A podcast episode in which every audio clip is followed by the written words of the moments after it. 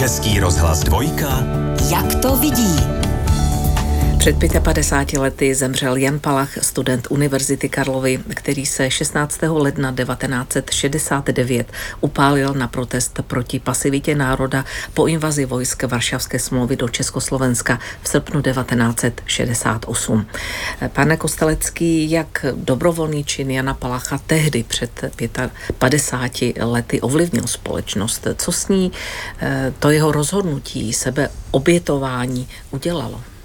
Tak z toho, co víme, a od historiků samozřejmě hlavně, ale i třeba z nějaké analýzy dobového tisku, se zdá, že to krátkodobě mělo poměrně velký vliv, vybudilo to prostě velké emoce, lidé na to reagovali, ale už možná střednědobě v řádu měsíců a rozhodně ne v řádu let to nějaký velký vliv nemělo.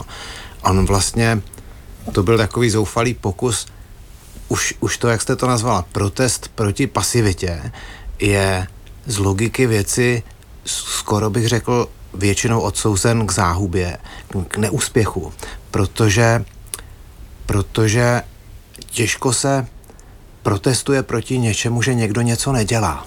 A jako vybudit lidi k tomu, aby začali být aktivnější, je mnohem těžší než cokoliv jiného, takže si myslím, že to byla možná od začátku trošku marná mise. Před 2 lety technik Českého rozhlasu Václav Lipka objevil dopis, který v roce 1969 napsala matka Jana Palacha, Libuše Palachová. Děkovala v něm profesorovi Českokrumlovského gymnázia Vladimírovi Kajfrovi za jeho kondolenci. A v tom dopise paní Palachová mimo jiné píše: Můj syn Jan byl mi velkou oporou. Měl mě velmi rád, ale vlast miloval nade vše. Obětoval se proto, aby se naše národy vzchopily a dále bojovali pro svou svobodu. Kéž jeho oběť nebyla marná. Tolik citace z dopisu matky Jana Palacha. Tak jak vlastně rozumět tomu rozhodnutí té sebeoběti, pane Kostelecký? Jak se na to díváte třeba jako sociolog? Já si myslím, že rozhodně v dějinách a nějakých společenských jevech a událostech rozhodnutí nějakých konkrétních lidí hraje roli. To nepochybně ano. Není to všechno tak, že by nějaké nadosobní strukturální síly ovlivňovaly všechno a vlastně jedinec nezmohl nic. Bylo velice důležité, jak se prezident Zelenský na Ukrajině postaví k tomu, když Ukrajinu napadlo Rusko. On se mohl postavit k tomu různě a to, co udělal, a mělo nějaký vliv. Ale na druhou stranu jsou nějaké procesy, které nelze jednoduše změnit a jak bych to tak řekl, možná kdybych to přirovnal trošku obrazně, když je... Máte na mysli sílu toho jednotlivce? Ano, sílu toho jednotlivce, no. Když je prostě ta společnost dobře připravená, je tak říkajíc vyschlá hromada materiálu hořlavého, tak stačí jedna malá jiskra, aby se rozhořel požár. Ale když je to hromada mokrého dřeva, tak prostě ta jiskra může vyskočit, ale nic nezapálí. Takže vždycky záleží na obou těch dvou věcech. Jaké jsou ty strukturální věci a potom i to rozhodnutí těch jednotlivců. A myslím si, že Jan Palach to měl vlastně velice těžké v tom, že v podstatě v lednu 1969 už většina lidí se smiřovala s tím, že to dopadlo špatně, že to pražské jaro v podstatě bylo potlačeno a když se podíváme na to, co se dělo ten rok 69, tak to byl vlastně ten rok, kdy začala nejtvrdší normalizace a už při prvním výročí srpna byla střelba a ti, kteří stříleli, nebyli ruští vojáci, ale milicionáři. Takže vlastně ten pokus udělat socialismus lidskou tváří vlastně se nepodařil a lidé už to vzdávali, si myslím. Pak se ale můžeme obrátit do ledna 1989, kdy právě připomínka tehdy 20. výročí smrti Jana Palacha, tedy před 35 lety, jak si se ty připomínky teda přerostly v demonstrace proti tehdejšímu komunistickému režimu v Československu a vlastně odstartovaly začátek jeho pádu.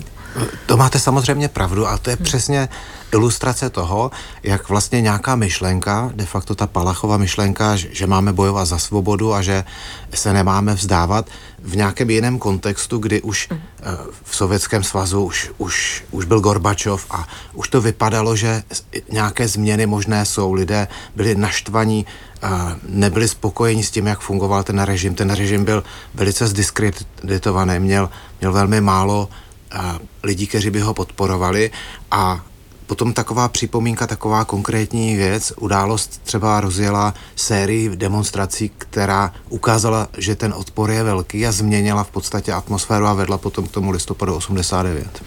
Premiér Petr Fiala označil smrt Jana Palacha za jednu ze zásadních událostí v naší historii. Podle něj je Palachovo poselství stále aktuální.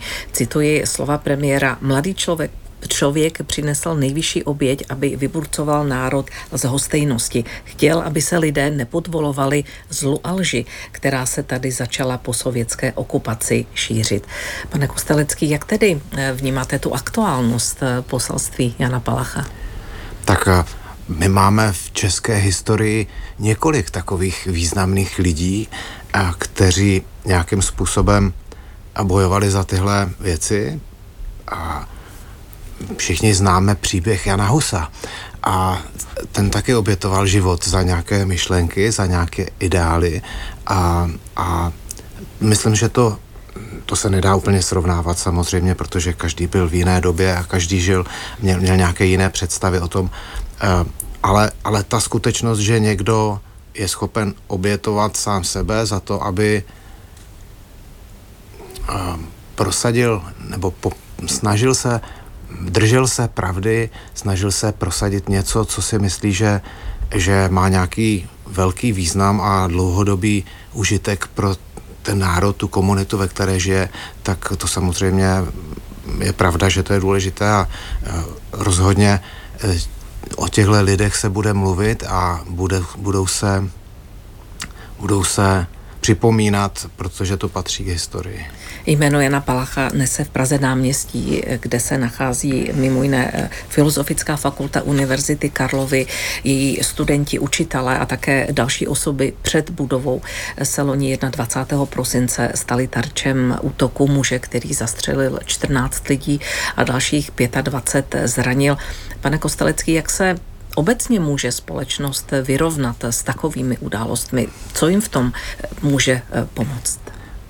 Tak ona vždycky, každá takováhle neobvyklá, spektakulární, nečekaná událost, ať už je to způsobená nějakým člověkem, jako třeba ta střelba na Filozofické fakultě, nebo i třeba nějakými přírodními živly, jako záplavy na Moravě v roce 1997, šokuje. Vždycky je to nějaký otřes. Lidé si najednou uvědomí, že věci mohou být jinak, než jsou zvyklí. Ale když máme možnost sledovat, co se děje třeba s veřejným míněním v nějaké střednědobé, dlouhodobější perspektivě, tak zjišťujeme, že lidé, když je to taková jako jednotlivá událost, která se neopakuje příliš často a není to jako změna, že by se, když se začne válčit, tak potom jako lidé umírají a bombarduje se a přiletají rakety a střílí se na ulici a stane se to jakoby novým normálem. Ale když se stane něco takového, jako byla ta střelba na Filozofické fakultě, tak většina společnosti se z toho šoku po nějaké době probere a vlastně začne žít, jako kdyby se to nestalo. Jak vůbec jako sociolog vnímáte ty debaty kolem toho, co se stalo? Já si myslím, že tam je velice důležitá věc.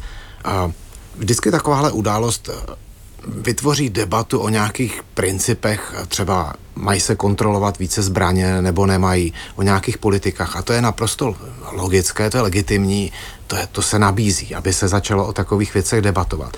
Ale samotný ten Takže ta debata určitě vznikla a byla vyvolaná a bude pokračovat a bude se debatovat o tom, do jaké míry se mají třeba chránit školy nebo jestli mají přijímat instituce nějaká opatření, aby se zmenšila pravděpodobnost, že se něco takového stane znovu. Ale samotná ta událost jako taková je natolik neobvyklá a natolik unikátní a spektakulární, že vlastně že by někdo třeba za 2 nebo 3 roky se probouzel v noci tím, že si vzpomíná na to, že se tehdy střílel na Filozofické fakultě, to si myslím, že takhle to neděje, že nějak lidská mysl je přizpůsobená na to, aby se adaptovala a trošku potlačovala ty nejhorší zážitky a lidé mají tendenci trochu jako přejít do normálu a zapomínat na ty nejošklivější věci. Což samozřejmě bude nesmírně těžké pro pozůstalé rodin a pro vůbec i zraněné lidi. Ostatně ještě někteří jsou pořád hospitalizováni. A tak to je samozřejmě pravda. Všichni mluvíte o té širší čteme, ano, všichni čteme veřejnosti. O tom, že při dopravních nehodách zahyne v České republice tolik lidí a bylo jich o 20 víc než v minulém roce nebo o 50 méně než v minulém roce a tak dále, ale to je vlastně jako statistika. Ovšem, když se vám někdo blízký v rodině zabije v autě nebo je nějak postižen zdravotně dlouhodobě vážně kvůli nějaké havárii, tak se to samozřejmě té rodiny může dotknout a ti lidé za každým číslem jsou lidé a rodiny a osudy a tak dále. Ale pokud se vás to bezprostředně nedotýká, to znamená nezastřelili vám dceru nebo nepostřelili kolegyni v práci, tak to má potom tendenci časem z té mysli vyprchat samozřejmě. Pohled sociologa Tomáše Kosteleckého. Jak to vidí? Host Zity Senkové na Dvojce. Zda lidé mají z něčeho obavy a pokud ano, jaké, to zjišťovalo Centrum pro výzkum veřejného mínění. Sběr dat probíhal od konce září do začátku prosince 2023 a skončil před tragickým útokem na Filozofické fakultě Univerzity Karlovy v Praze. Proto vlastně tyto události se nemohly promítnout. Pojďme se, pane Kostelecký, společně podívat na ta zjištění. Vlastně čeho se teda respondenti průzkumu nejvíce obávají, co se týče vůbec i pocitu bezpečnosti? V tom výzkumu se ukázalo, že nejvíce se lidé obávají války. A to je zrovna jedna z takových věcí, která je naprosto logická. Ona totiž válka je docela velká, možná největší válka po druhé světové válce v Evropě je, a není tak daleko od nás samozřejmě, takže lidé, a jedna ze zemí, která je účastná té války, to je Rusko, nás označuje za nepřátelskou zemi. To znamená, že my máme mít nějakou, máme důvod možná, a řada z nás má důvod mít nějakou legitimní obavu o tom, že by se ta válka třeba mohla i rozšířit. To znamená, že se obecně lidé bojí dneska nejvíce války. Co se týče, omlouvám se, jenom pro zajímavost, právě válka nebo obavy z války je z toho průzkumu CVVM na prvním místě. A tam je zajímavé, když se podíváme, což je také důležité, abychom i pochopili vlastně ten vývoj těch nálad nebo postojů, obav v tomto případě české veřejnosti, jak se to vyvíjí od roku 2015, kdy se války obává 25% respondentů. Další rok je to jenom v uvozovkách 12, 2018 je to 15%, 2019 20%, v roce 2021 11, tam je pokles, v roce 2022 logicky vzhledem k invazi Ruska na Ukrajinu 32% a loni 43%. No, ono to, co jste řekla, krásně ilustruje jednu z vlastností toho výzkumu, nebo respektive toho, co si lidé myslí, který zachytil ten výzkum. A když se ptáte lidi na obavy, tak se tam kombinují dva typy obav. Jeden typ obavy jsou takové ty věci, obávám se třeba o moje příbuzné nebo blízké známé nebo o svoje zdraví. To je typicky věc, které lidé se obávají. Je to samozřejmě dáno tím, že zdravotní problémy se mohou vyskytnout kdykoliv, lidé s tím mají zkušenosti, čím jsou starší, tím víc a to je reálná hrozba, kterou prostě všichni zažívají. A to je věc, které se dlouhodobě poměrně dost lidí obává. A pak jsou takové ty jednorázové věci nebo věci, které nejsou zas tak běžné, jako třeba před 10 nebo 15 lety by se pravděpodobně války mnoho lidí nebálo, protože se ani nedovedlo představit, že by nějaká válka byla. A stejně tak se nebáli epidemií nebo nějaké nakažlivé nemoci, protože neměli zkušenost s tím, že se může rozšířit nějaká nová nemoc jako COVID-19 z jednoho kontinentu do celého světa. To znamená, že se kombinují takové jako stálé obavy, které jsou nám vlastní, s nějakými obavami, které jsou vybuzeny tím, co se zrovna událo nebo co se zrovna děje. Těmi mimořádnými událostmi, ano. Jak jste to před chvílí popsal. Ono to přesně z toho výzkumu vyplývá, když se podíváme například na rok 2015, kdy do Německa přišly 100 000 uprchlíků ze Sýrie, tak tady je obava z terorismu 38% a aktuálně tady není vůbec žádné číslo u roku 2023 a souvisí s tím i kategorie nebo obavy z migrace, z uprchlíků. V roce 2015 28% se obávalo a číslo za, nebo procento za ten loňský rok je 8%. No a přitom tady máme v loňském roce mnohem více uprchlíků, než jsme měli tehdy, ale je pravda, že to jsou uprchlíci z jiné země, takže to je trošku dáno tím, že Ukrajinci jsou nám bližší než lidé z Blízkého východu. Liší se třeba různé skupiny, muži, ženy, nebo napříč věkem, nebo také sociální situací, finanční situací? Obecně o to, co jsme zatím mluvili, byla nějaká průměrná čísla. Ale obavy lidí se velice liší podle toho, kdo ty obavy vyjadřuje. A sama jste zmínila několik takových faktorů, které hrají roli. Tak první z nich je věk.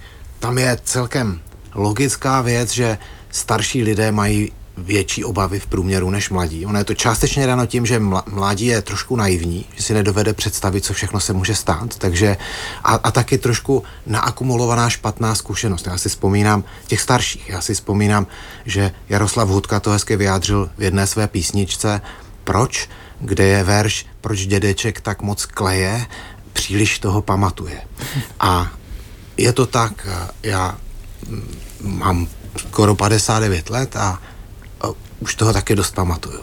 A moje děti možná si některé věci jako nepřipouští, protože toho nepamatují tolik a nějaké ještě mladší generace ještě méně. Tak to je jasná věc. Pak druhá věc je, ženy obecně mívají větší obavy než muži, což není tak úplně pro mě jednoduché vysvětlit, protože to je možná nějaká psychologická záležitost, ale je to tak. Ve všech těch výzkumech se to opakuje.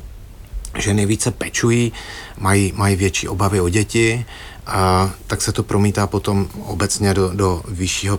Není to ten rozdíl nějaký úplně dramatický, ale je významný, dá se jako změřit, že existuje.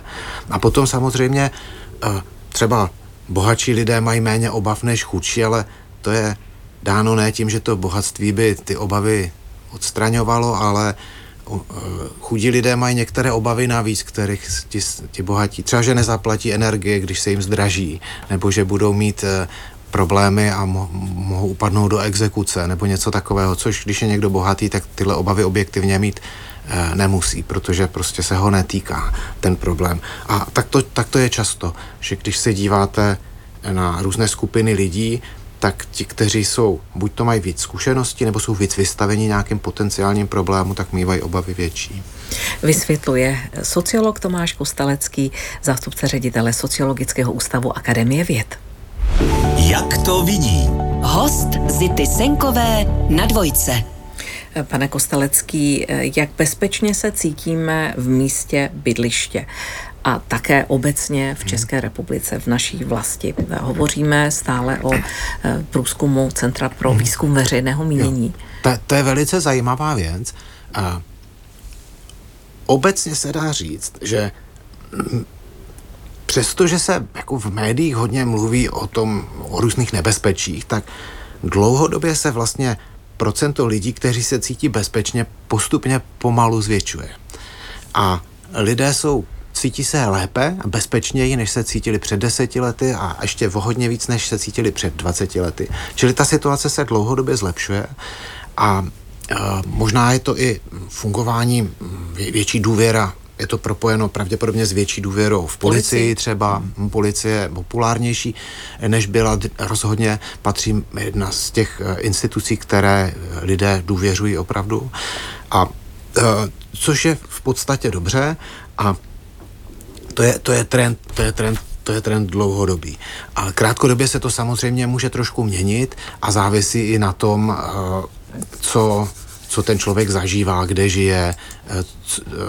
Je tam ještě jedna taková zajímavá věc, že když se zeptáte, jak je bezpečno v České republice, taková abstraktní obecná otázka, tak jsou lidi trošku méně, mají menší pocit bezpečí, než když se jí zeptáte, a jak je to u vás, v tom vašem městě. A to je obecná věc. Dává logiku. No a ono je to taková obecná věc, že lidi se trošku více bojí toho, co neznají. Je to taková... A to je zřejmě obecný rys lidské psychiky. A my to pozorujeme i v řadě jiných fenoménů, který studujeme, který se třeba netýká bezpečnosti. Pamatuju si, když jsme v 90. letech dělali výzkum volebních preferencí na Slovensku a tam byla Slovenská národní strana, která vlastně měla hlavní bod hned na začátku 90. let, hlavní bod programu, že musí bojovat proti nebezpečí maďarizace. A varovala, že slovenský národ musí prostě držet se svých tradic a jinak je nebezpečí, že bude maďarizovan. A když se podíváte, kde ta strana byla nejúspěšnější, tak byla nejúspěšnější tam, kde nebyli vůbec žádní Maďaři. Kde vlastně žádná maďarizace ani nemohla probíhat, protože tam vůbec žádní Maďaři nebyli. Když to tam, kde bylo Maďarů nejvíc, tam ani ti Slováci místní pro tu stranu nehlasovali, protože neměli pocit, že jsou nějak maďarizovaní. Takže je to obecná věc. Lidé se často bojí něčeho, co neznají, a když tu situaci znají potom reálně ve svém okolí, tak ta míra té obavy se zmenší. Za velkou bezpečnostní hrozbu pro Českou republiku jsou v dalším průzkumu, průzkum o obavách a bezpečnostních rizicích, tak jsou nejčastěji označováni uprchlíci 57%, pak mezinárodní organizovaný zločin 49% a teroristické skupiny a jednotlivci 48%. Více než 2/5, 44%, pokládají za velkou hrozbu také radikální náboženské skupiny. Když se podíváme ještě hlouběji, tak téměř 2/3 respondentů považují za velkou hrozbu pro Českou republiku světovou ekonomickou krizi. Více než polovina války, to už jsme vlastně probrali, to je 56%, a surovinovou krizi, tedy nedostatek ropy, zemního plynu a podobně. To jste tady vyjmenovala vlastně reálně to, čeho se lidé mohou obávat. Ono to vychází vždycky částečně z reality, protože jako problémy s nějakými surovinami prostě mohou reálně nastat. Když se v Číně rozhodnou, že přestanou vyvážet, zakážou vývoz nějakých vzácných surovin, tak některé továrny budou, které třeba dělají čipy nebo to už tady jsme vlastně zažili. Budou mít problémy to dělat. A takže to trochu odráží realitu. Samozřejmě existovaly teroristické útoky, takže třeba nějakými radikálními islamisty vedené, takže to není nic, co by neexistovalo, to nemůžeme popřít. A lidé se částečně bojí něčeho, co je jako reálné, a částečně se bojí něčeho, co si představují, že by ještě mohlo být reálné. Ještě jdou trošku dál a tam je vždycky kombinace toho, jakoby míra toho nebezpečí a toho, čeho se lidé obávají, spolu souvisí, ale ne tak úplně těsně. Někdy se lidé bojí něčeho víc, než by stálo za to, a naopak třeba nemají obavu z nějaké věci, třeba že by přišli o práci, protože místo nich bude nasazena nějaká umělá inteligence, protože si třeba neuvědomí, že takové riziko existuje. Vás něco překvapilo, pane Kostelecký, když shodnotíte vlastně odpovědi? Ne, nepřekvapilo mě to a je to vlastně velice očekávané a troufl bych si říct, že by se to dalo odhadnout ještě, než by si člověk přečetl výsledky toho výzkumu. A o čem svědčí celkově vlastně o společnosti? V jakém je modu? Myslím si, že společnost je momentálně hodně taková roztřesená, bojí se. A spousta věcí, které vypadaly jisté a bezpečné a zaběhnuté, se stává takovými tekutými a nevíme úplně přesně, nedokážeme si v tom orientovat a těch změn je hodně naráz. Ekonomické změny a bezpečnostní změny a politické změny, takže lidé se cítí trošku nejistěji. Pohled Tomáše Kosteleckého, zástupce ředitele Sociologického ústavu Akademie věd České republiky. Děkuji za vaše komentáře, vysvětlení a přeji vše dobré. Naslyšenou. Děkuji vám za pozvání. Příjemný poslech dalších pořadů přeje Zita Senková.